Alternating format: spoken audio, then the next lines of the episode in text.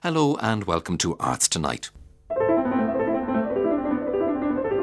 The Migrant Heart is a timely memoir to consider on the eve of St. Patrick's Day when so many people consider their Irish identity.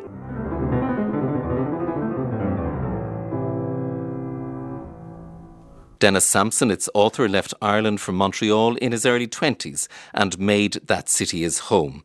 But there was always a pull to Ireland, a certain conflict of identities, which he explores with great perception and sensitivity in this memoir.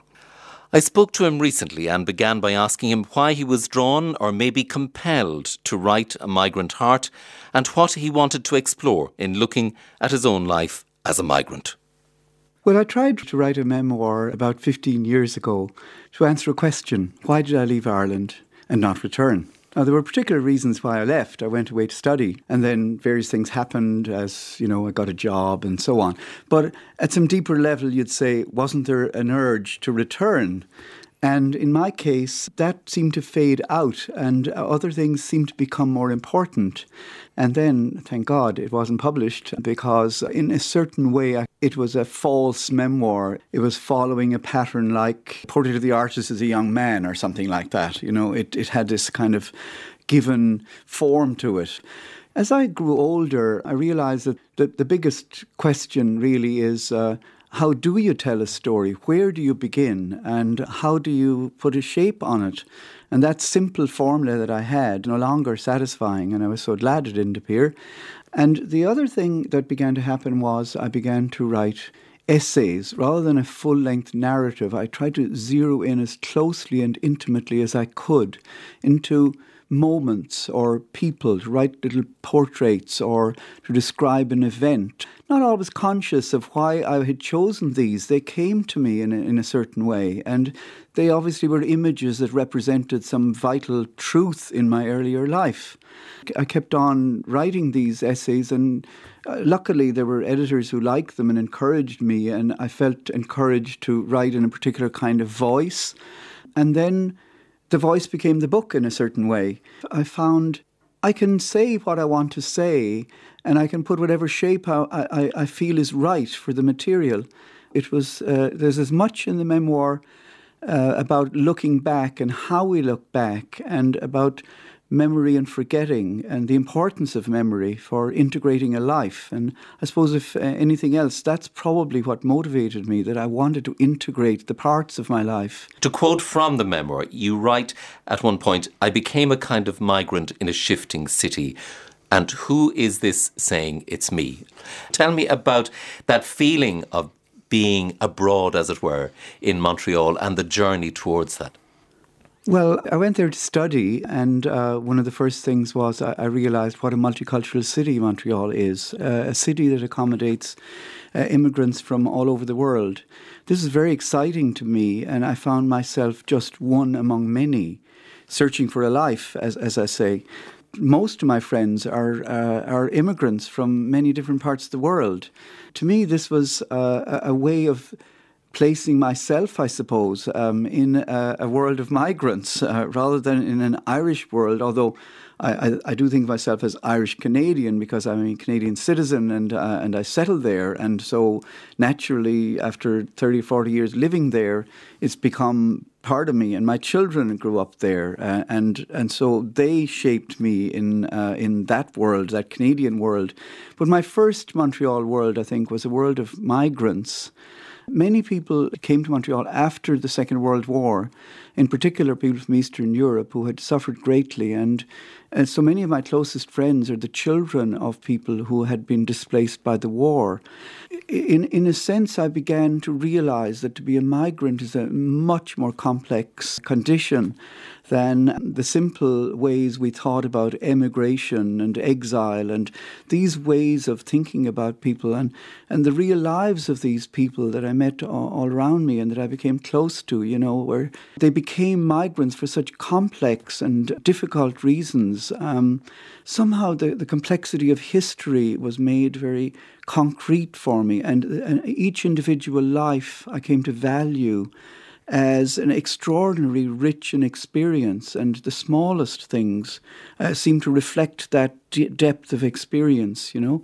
Your own work then as a university lecturer, uh, in that you met a remarkable woman, uh, your first professor, who I think also helped to kind of open doors of perception for you about literature, about place in the world, and about diff- almost different categories of migration, how people regard themselves as immigrants. The woman you're talking about uh, was a professor, and I became her assistant. You know, I, I, got to Canada in the first place because McGill University offered graduate students uh, money. Because how else would I have got got there? You know, and so you had to do something for it. and uh, so I was her assistant and taking some classes and marking papers and so on. Um, she was a, a, young academic at that time and hadn't yet first published her first novel. Her name is Bharati Mukherjee, um, although I got to know her first as Bharati Blaise and thought I was going to be meeting a French woman. She uh, she became quite a quite a celebrated um, novelist and short story writer in the 70s and 80s after she had left Montreal. But for me, uh, yes, she was one of those figures, you know, who opened up my eyes to the extent of the the cultural life that I could have in Montreal. She went on to reflect a good bit on what it means to be a migrant and, um, and the differences between different kinds of, of migration, um, exile and expatriation, and so on. At the time I uh, knew her in the early 70s, uh, she was a very striking figure because she wore these spectacularly beautiful saris and gold jewellery and everything, and her students were inspired and terrified, as I suppose I was. Uh, but gradually, uh, she began to think of herself as an American, like Jewish Americans, for instance, uh, Bellow or um, Malamud or, or figures like that, began to wear um, Western clothes but has written about this as well about the condition of being, what she says, um, mongrelized, uh, in other words, of mixed culture, mixed race, mixed identities. I found her an entirely inspiring figure as she as her career developed in that direction. And you, you say that in, in, time she actually almost came to reject something of Canada's multicultural vision, to cast aside the saris yeah. and those yeah. distinguishing images of I suppose, ethnicity, nationality, identity, yeah. and become part of a greater community. Ever since the 60s, when Pierre, Pierre Trudeau was the Prime Minister, he, he had a very international vision of Canada's place in the world and was very welcoming of immigrants. Um, but there was at that time uh, a tendency to say uh, people should um, preserve their cultural identities as much as possible and that Canada can accommodate all of these differences. Bharati Mukherjee, yeah, she, she didn't like that because she felt, I think, that it immediately made minorities visible whereas she did not want to be a visible minority. Um, that's an expression that's used, you know. And so um, she wanted to be fully integrated, and that American would mean include everybody in a sense, you know. So she has a very different idea of, of cultural identity in a, a, state where you have so many different people from so many different backgrounds, races, religions, and, and, and so on. Despite becoming a Canadian citizen so early on. You, you weren't always entirely comfortable. And you write about the, this divided reality of being Irish and Canadian, one place and another, as exclusive and disturbing and even shameful. Uh, well, um, I suppose I, I have to say that looking back, I was a kind of natural emigrant. And that might be shocking to many Irish people's ears that you would grow up feeling an outsider to the extent that you would be, might be more comfortable moving on uh, to some other place. I mean, I go into that a, a, bit in the first part of the book, which is about growing up in Ireland. Looking back, um, all kinds of things stood out for me. Little experiences, you know, that were distancing and that that made me feel I was inside, but I was outside. But the broader cultural um, narrative in Ireland in those days, in the 50s and the 60s, was rather exclusivist, uh, if you like, and singular in that there, there was a kind of official culture. You felt it, you know, and it was official in a way. Um, as well as being local, uh, people had a very powerful sense of attachment to locality. And, uh, you know, I grew up uh, in County Clare, two miles from the Galway border. And I remember people um, behaving as if the people on the other side in Galway, two miles away, you know, were definitely of a different nature than um, than our people were, you know. So that kind of uh, incredibly powerful sense of belonging and attachment and identification to community was a little bit frightening to me. Um, I, I, mean, I, I, don't know why, but uh, but it was, and I felt it um, repressive in some some way, and it's something that I had to escape from or situate myself outside in some way. And you write about a, a journey to Aran as as a young fellow, twelve, going to, mm. to learn Irish as your first journey to a foreign country. Well, there are a couple of strands to that. I mean, it's uh, ridiculous in, in some ways, you know, but looking back, you can um, see things that maybe you didn't, didn't, feel at the time or know at the time. So I, I can never be sure exactly how definitive they were. You know, could I have all these potential selves, and that if circumstances were a little bit different, you know, I would have lived my whole life in Ireland. Maybe something could have happened, and I might have lived in Ireland. You know, I you can't be certain about these things. Seems to me. What, what was it so about Aran at that a, time that made it feel so different and and and foreign?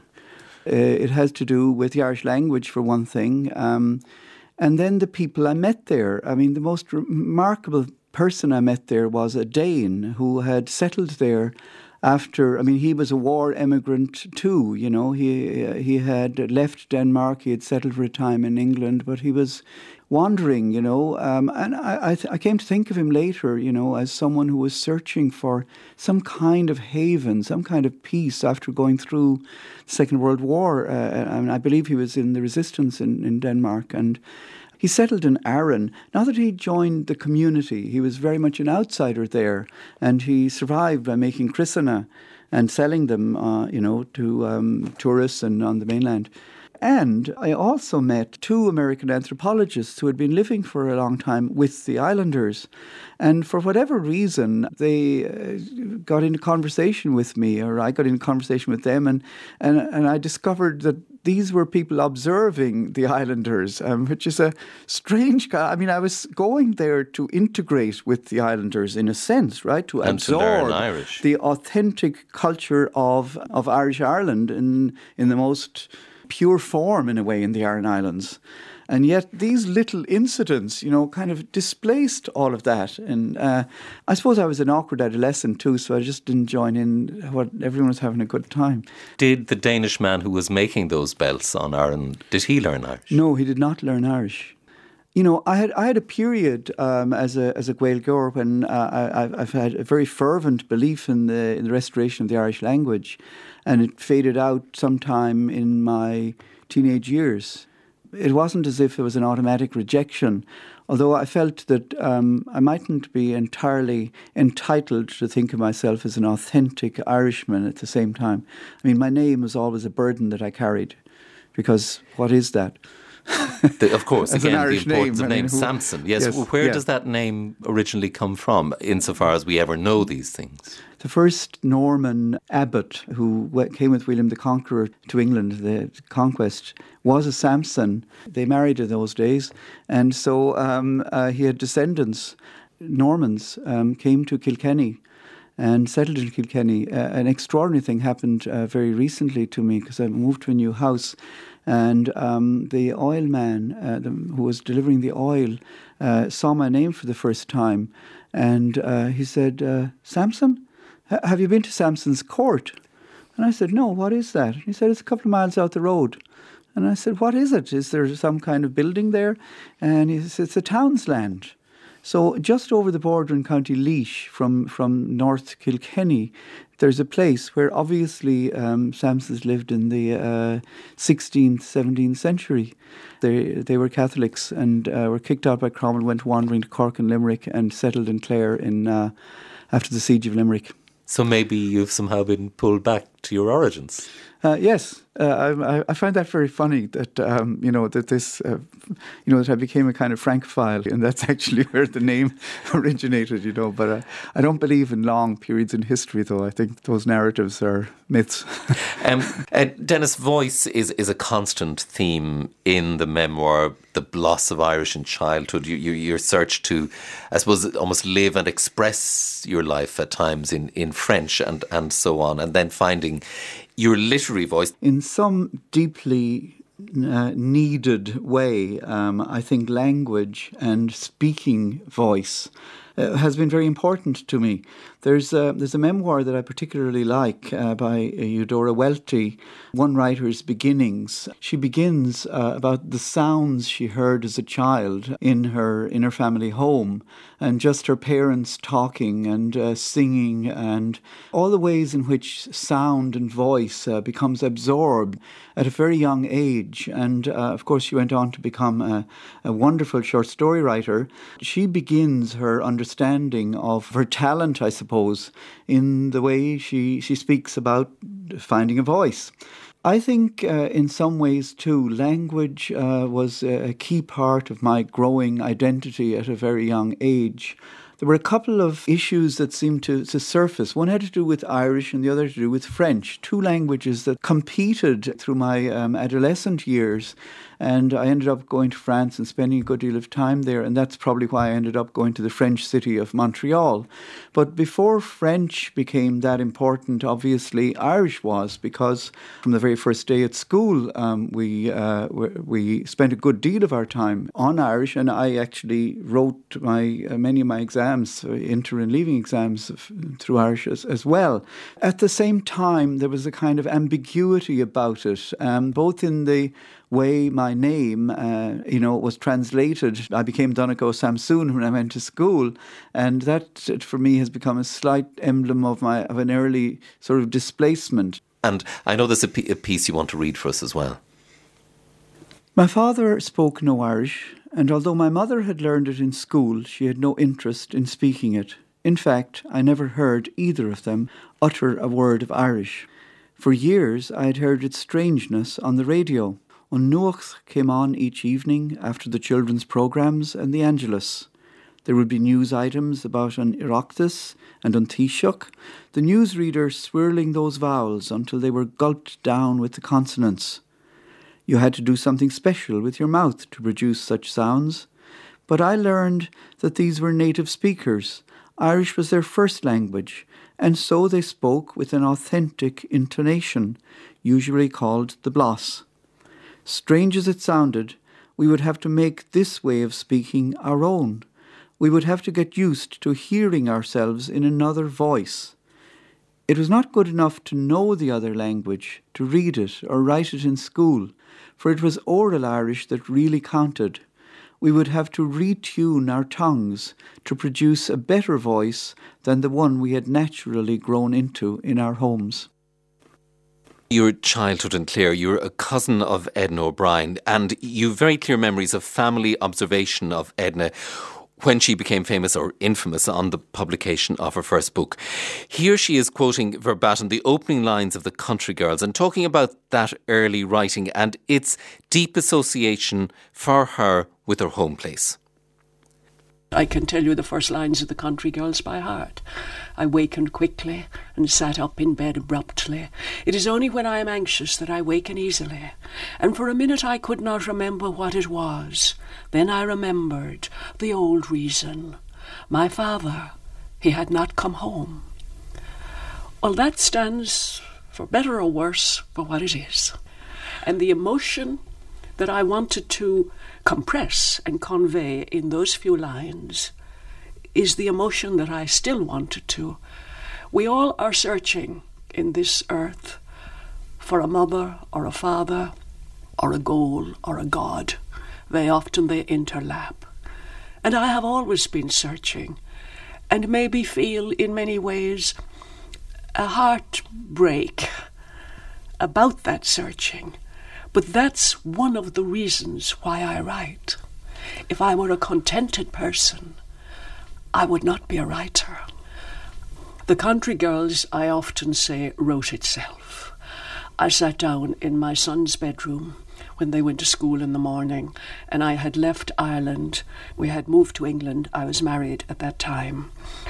And I never knew that I would feel such a loneliness for a country or a place that I had voluntarily left. That is one of the ironies of life. I didn't want to be in Ireland, and yet I was racked with pain, memory, detail of every second of it. So that book wrote itself very easily. I wrote it in three weeks, or it wrote itself. I couldn't stop. Now they take me three years. And that has to be because the simple style of the Country Girls and that trilogy. It is almost, although of course it isn't in reality, but it reads like a diary or a letter. It reads like somebody sitting down with somebody else and saying, I'm going to tell you a story. You know, Tolstoy says, each happy family is happy in the same way, but each unhappy family is unhappy in a different way. So, all our not all, our principal sensibilities as human beings, yours, mine, his, hers, starts in the home. There's no denying that. Your first smell, your first sight, your first sound, your first beating, or your first sh- hearing a shout, overhearing a shout, your first sense of danger and of tremor, or if you're lucky, your first sense of being held and loved starts in the home. So that sense, I think, was imbued in me of being over alert to everything and over of seeing everything at a very, very young age. I was an observer who wanted to change the fates of those around me. So I was helpless, and words became the method by which I believed in my little childish way that I could make magic out of trouble. Edna O'Brien there recounting her first foray into writing fiction and how bound up it was with her home place and family. It must have made quite an impact on you, Denis, to hear stories of, of your cousin, the writer, who went to London and I suppose really broke the code. Absolutely. My grandmother is O'Brien, and so her father and my father were first cousins. So I was very conscious of, of her arrival on the scene, uh, you know, in 1960. I was 12 at the time. Um, I was already a reader, of course, and so um, a, a, real person that we might know had written a book. So it put put writing itself into a special uh, place for me. You know that it was possible to do such a thing, and that it was something that could really. Uh, uh, jolt people out of their everyday um, assumptions about things. That she was challenging people to to reconsider and think and uh, see things in a new light. All of that, I suppose, is something I absorbed uh, very much through my adolescence. Is people like Edna who asked us to look around us and is are the received truths really the truth? you know, there are others, and so yeah, she was uh, she was a very powerful presence. Although uh, I went on to discover other writers fairly quickly through adolescence and um, developed the dream of of writing.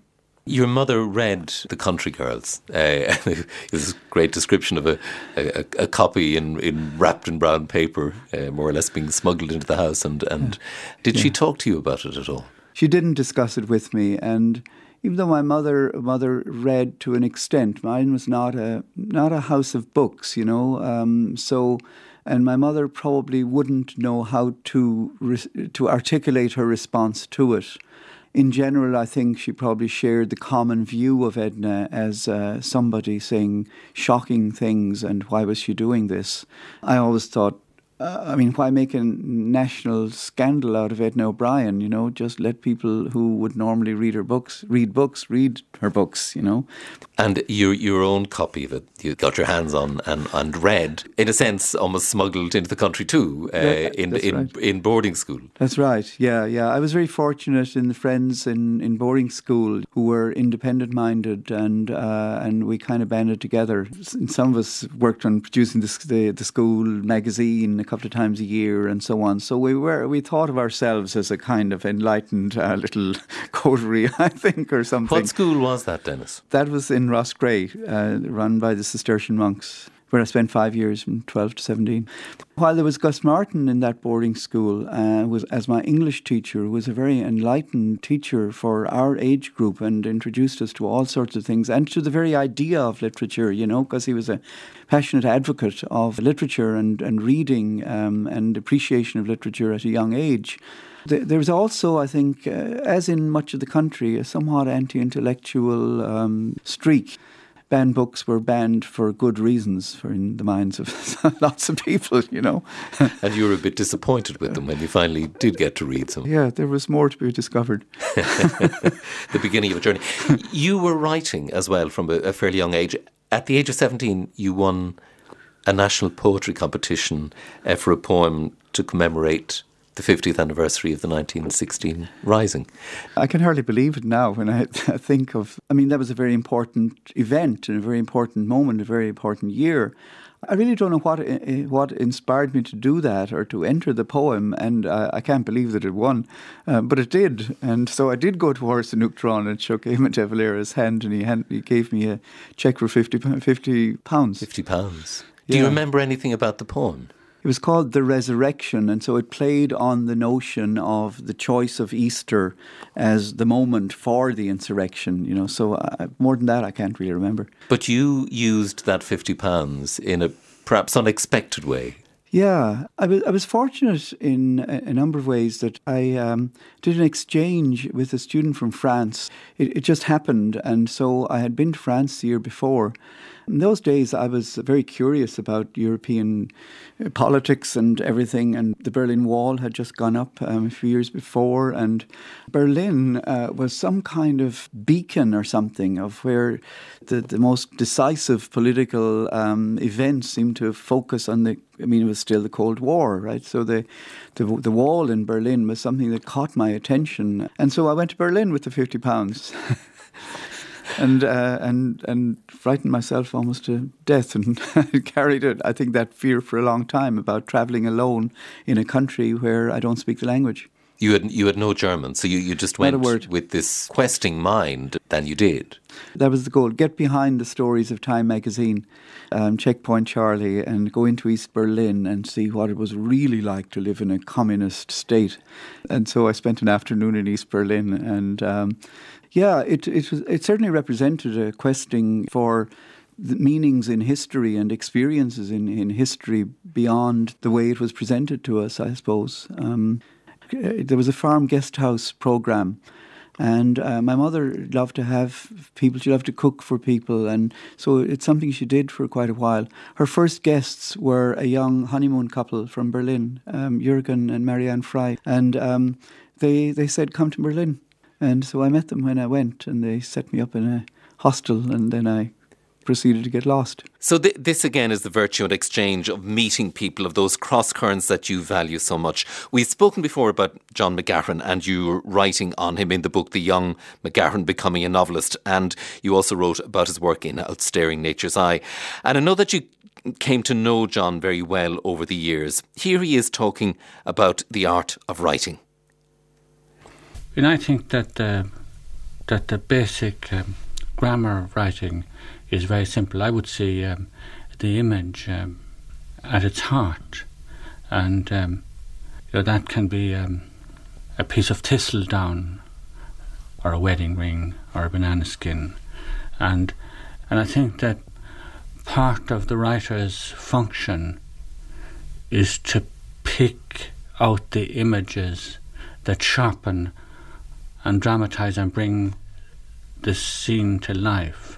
And as far as I see it, uh, is that the rhythm is the emotional binding of the images. That uh, it's this way the singing, and especially in novel writing, I think that the that the rhythm is very close uh, to tact in manners, as when uh, to be silent, uh, uh, when to speak. Um, that you know that the way paragraphs are are part of that and uh, punctuation I mean it's very close to manners. And I mean I think that I think that novel is the most social of all the art forms. You know that the short story uh, is most close much more closely linked to the poem and the drama than it is to the novel.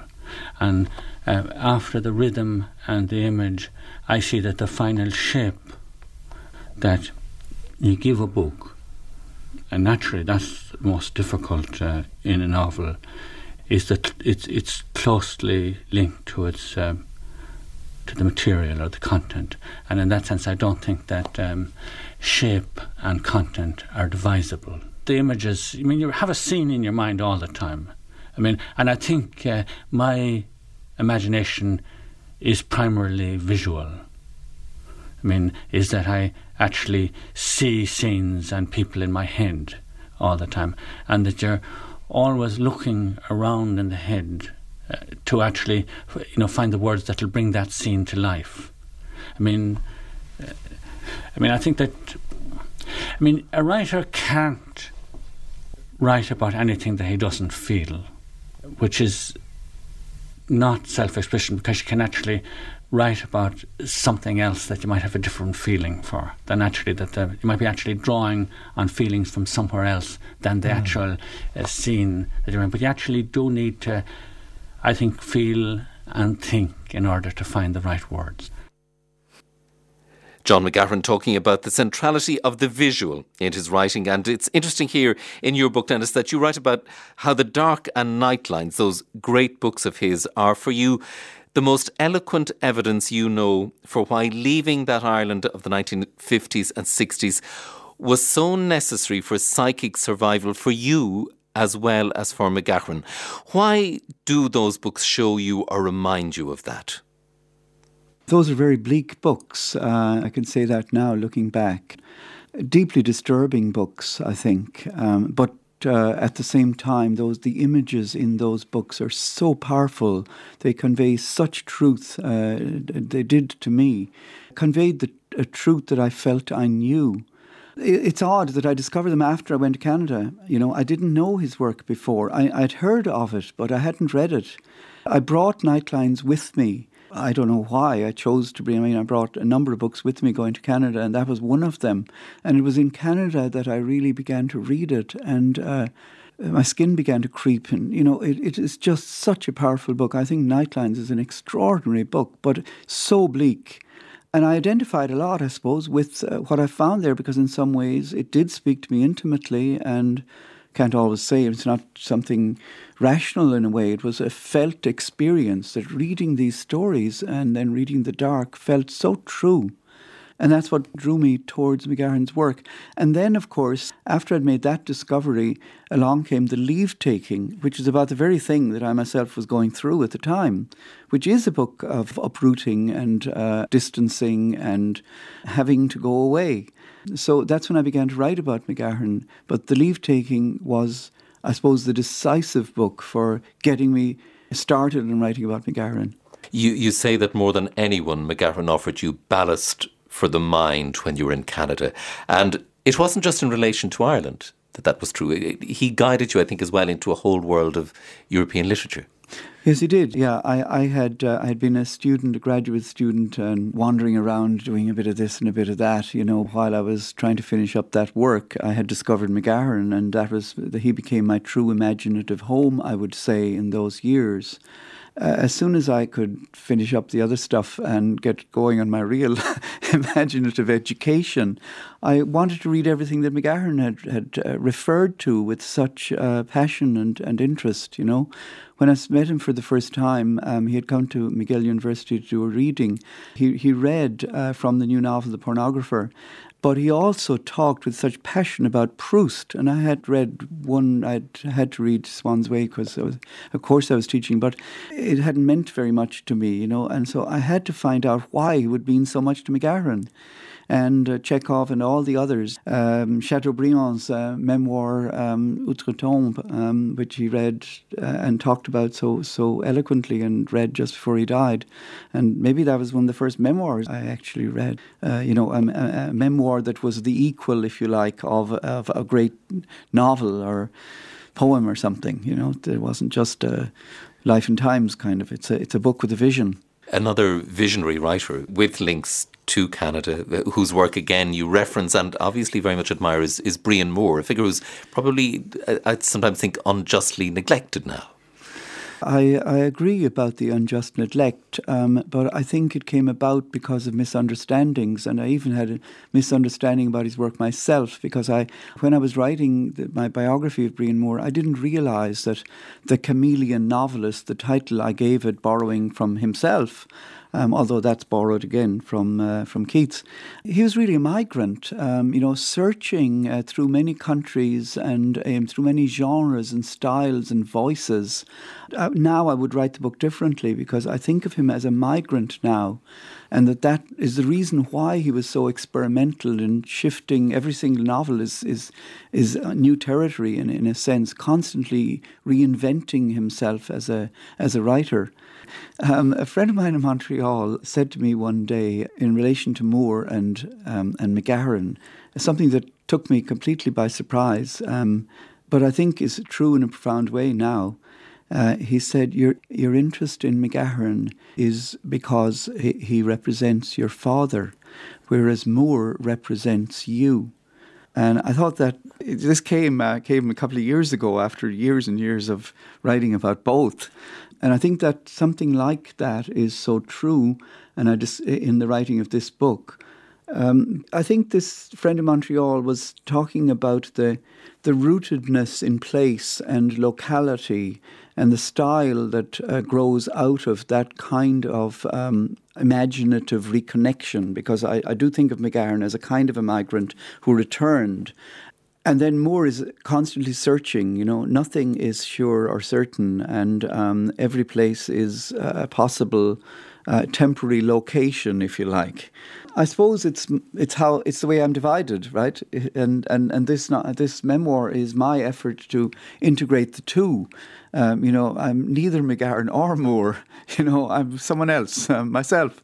Um, you know, but uh, but the search was to find a voice that took me past the divided um, experience and to recover so much of past lives in a way and past experiences and put them into a some kind of vision of a whole life. I mean, I, I, that's what I think lies behind the writing of the memoir. It's to integrate and, yeah, to, to create a vision of a whole life. There's also a sense of, of a journeying towards an understanding of your own father and his his silences, his his quietness, his acceptance, seeming acceptance of his own place, of, of where he belonged, and his seeming to feel an absolute sense of belonging there. And you, you write about how he never visited you in Canada, and you say that such a journey would have been beyond the reach of his imagination, and you think he may have died still puzzled by your need to go away. Do you, do you really think that, that he never fully grasped that?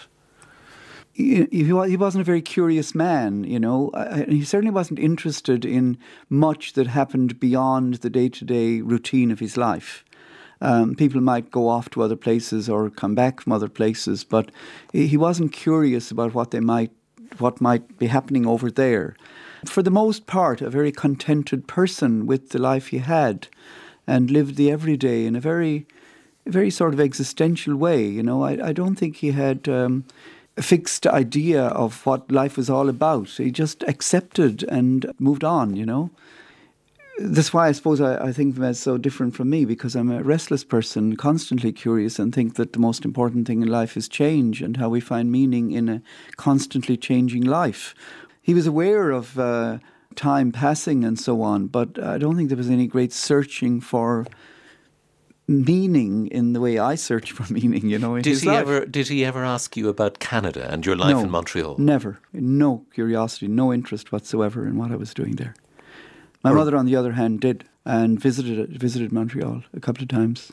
And she, I think, there's a sense again in, from this book of her having had a more expansive view of the world, you know, and, and reading yeah. and having these unexpected connections to people and places around the world.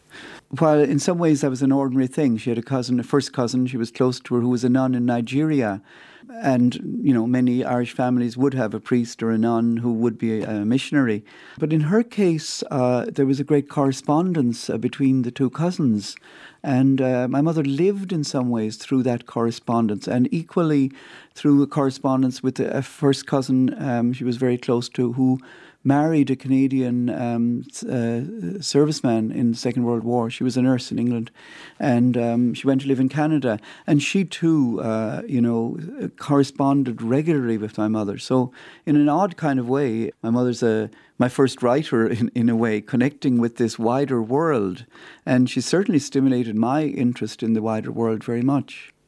V.S. Naipaul is an, another writer whose work you quote and look to in terms of your own identity and those themes again of displacement, emigration, arrival and departure, the enigma of arrival, and perhaps the enigma of departures at times too, and that transitory zone between the two.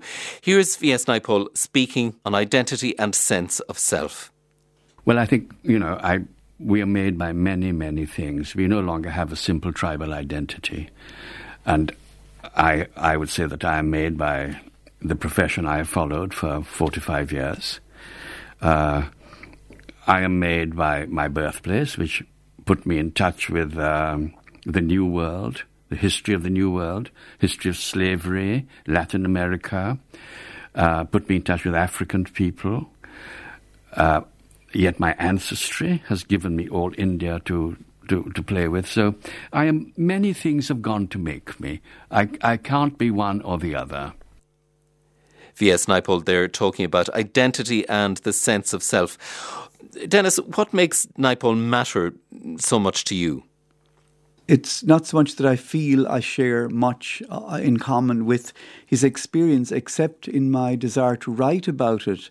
And so, um, books like the, the Enigma of Arrival, and especially Finding the Centre, which is called Prologue to an Autobiography that he wrote just before um, The Enigma of Arrival, um, that's a key book for me um, because it's, it refers to finding the center of the place you are in um, or the place where you were, but it's also finding the center of yourself as an observer of it, and therefore finding a style or a voice in which to write about it.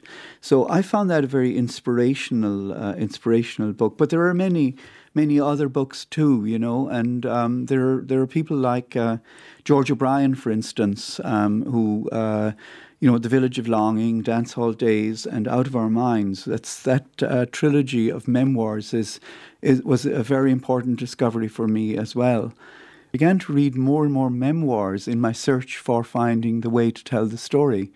And I, I felt somehow that it was an honesty in the telling I wanted to find, and that memoirs led me there more than fiction did. Tell me about reading Naipaul's The Enigma of Arrival I think you were maybe around 40 uh, in a particular yeah. circumstance. Yeah, I, I was in uh, in France for a year um, teaching, and uh, it was a, a, very disturbing year for me because um, I'd always been uh, sort of well, I suppose I had I suppose in thinking about Joyce and, and so on, I had a very European centered view of art and literature, and had never really warmed too much to North American literature. And um, my year in France, when I wanted to become truly a Frenchman, uh, European, or something like this, was a year, in fact, when I began to discover how North American I had become. I can't tell you exactly what that means, you know, but it gave me some some sense of going back to North America and especially thinking of my children as North American children. But um, reading Naipaul was uh, was disturbing um, as well as very inspiring because I think it's a a book uh, for him of mourning. And uh, in some way, I think my year in France was a mourning a, a year too when and I did begin to mourn. But uh, some sense of loss, um, you know, that I couldn't quite put my finger on. But what's uh, what's exciting about that book um, is the first section, uh, Jack's Garden, where he arrives in the countryside near Salisbury, and it's like being born into the world again. You know, he's like uh, Adam, uh, you know, just kind of looking around him, and he goes and walks down these country roads and is just looking at everything as if he had, and it restores an extraordinary wonder to the landscape and to being in a new place.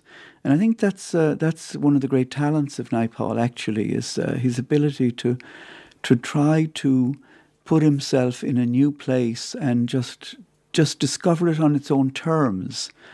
And that's something I suppose that I, I would like to be able to do. You know, but at that time anyway, um, finding the centre was the more uh, was the the memoir, um, whereas the other is closer to fiction, I suppose.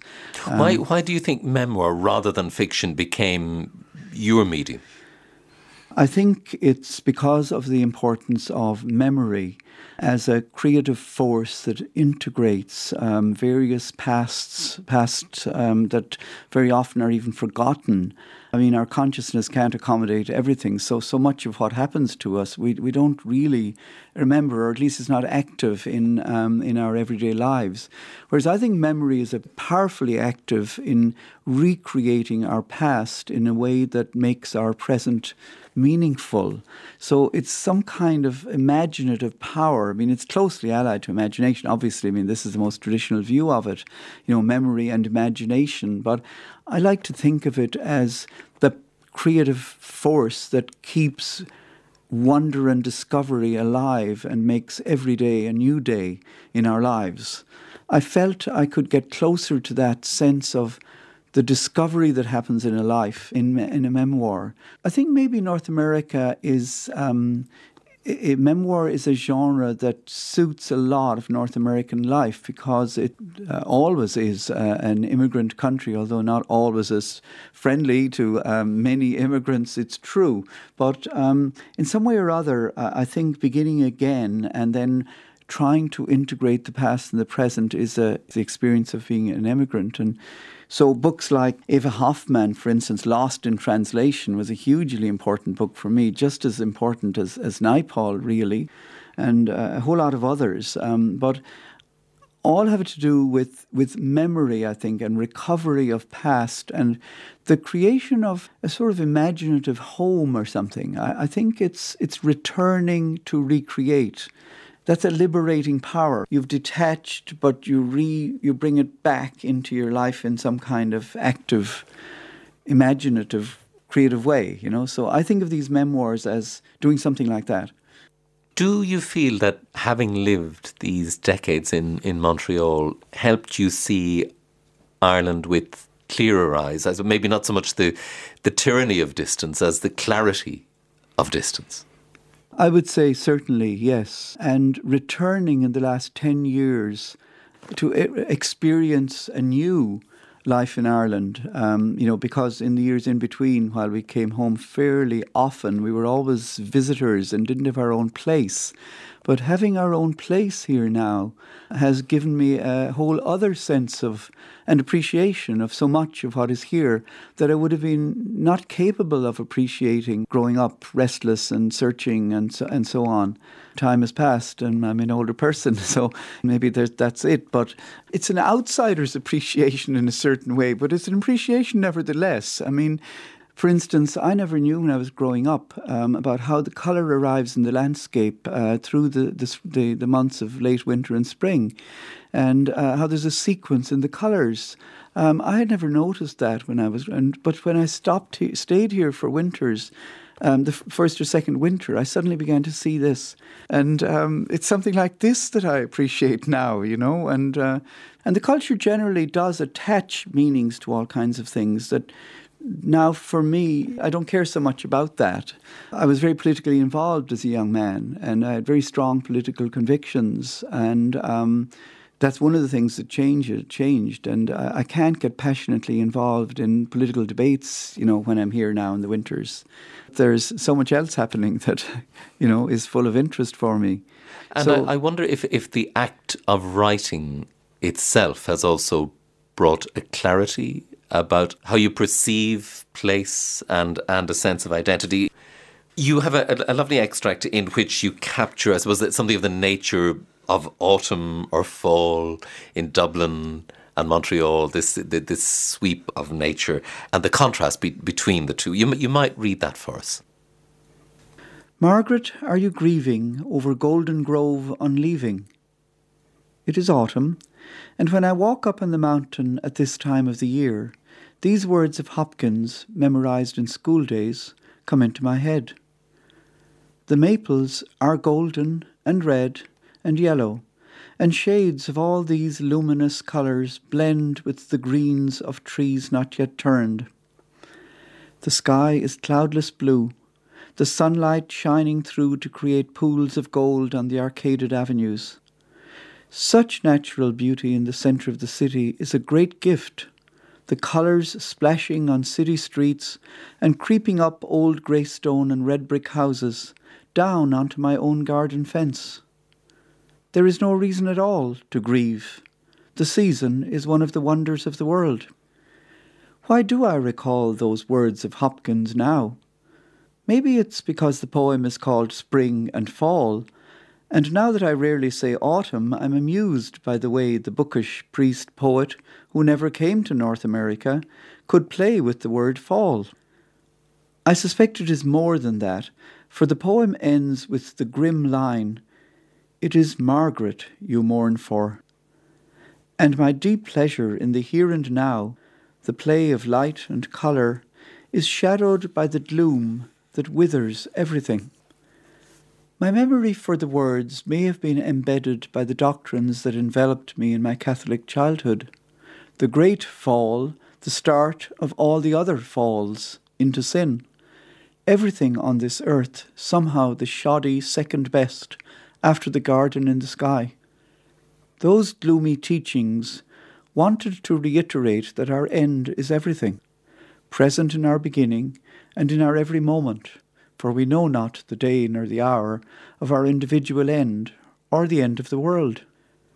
This poem is the exact opposite of another by Hopkins we learned Glory be to God for dappled things.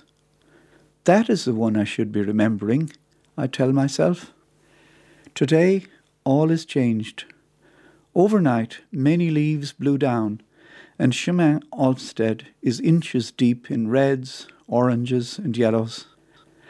After my wife and I climbed up to this carriage path to start the circle, our feet shuffling through the fallen leaves, she remarked, This reminds me of the first time you took me out, and we walked home through the leaves by Stephen's Green. It wasn't the colours, it was simply the shuffling sound of our feet that echoed, that brought back a long buried instant, a flash of memory that lit up that whole evening from so long ago. It was in late October 1969. I had asked her out to see Man and Superman at the Gaiety Theatre. We had met briefly at a party introduced by a mutual friend. My invitation had fallen like manna. Peter O'Toole was the leading actor. Peter O'Toole, in the flesh although far off from the seats I could afford on the balcony. She would go anywhere to see him, as she would much later to see Jeremy Irons, although I can't see that I have anything in common with either. It was Peter O'Toole who changed my life on that October night at the Gaiety Theatre. The talk over coffee afterwards at Robert Roberts may have been decisive too. At any rate, by the time we were making our way through the leaves en route to her bedsitter on Upper Leeson Street, the threshold into the future had been crossed. The fire had flared up. The fallen leaves are, of course, not Goldengrove unleaving.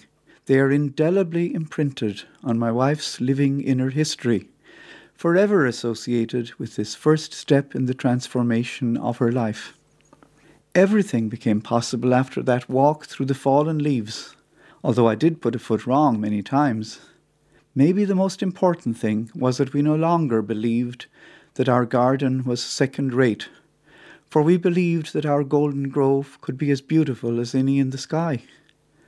We could create our own avenues and plant our own trees, which we did, although far from St. Stephen's Green.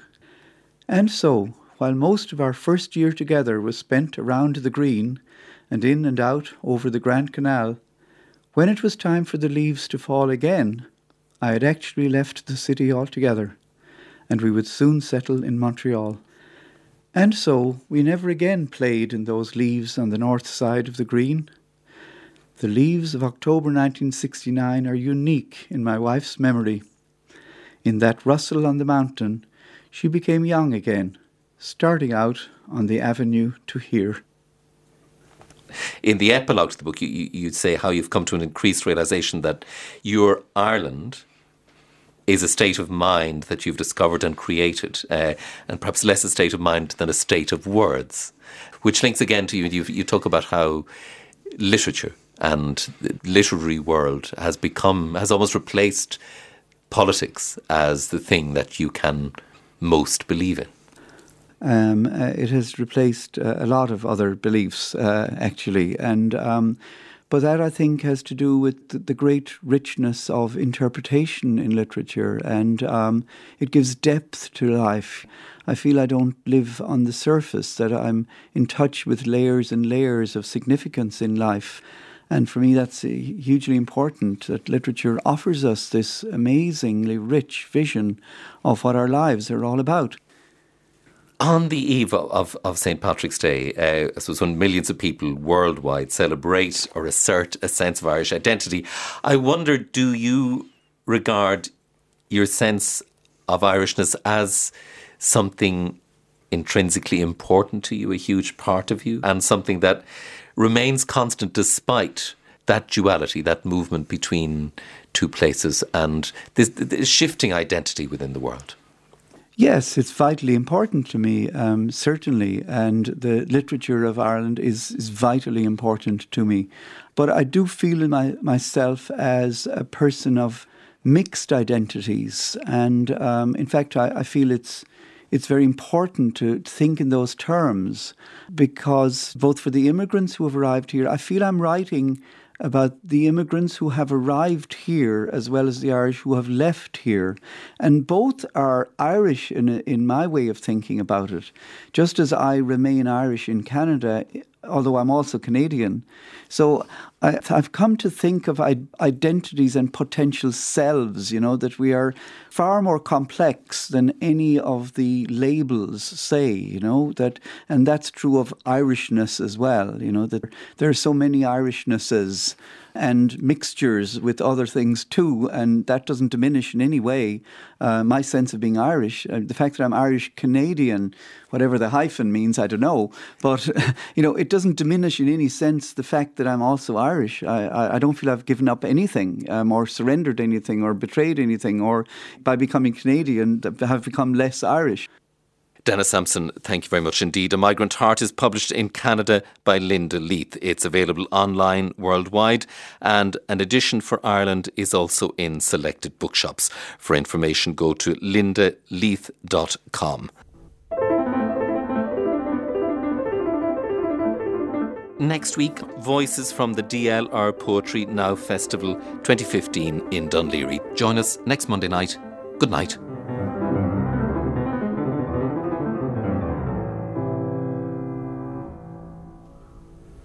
Arts Tonight was presented by Vincent Woods and produced by Clíodhna Ní Anluain.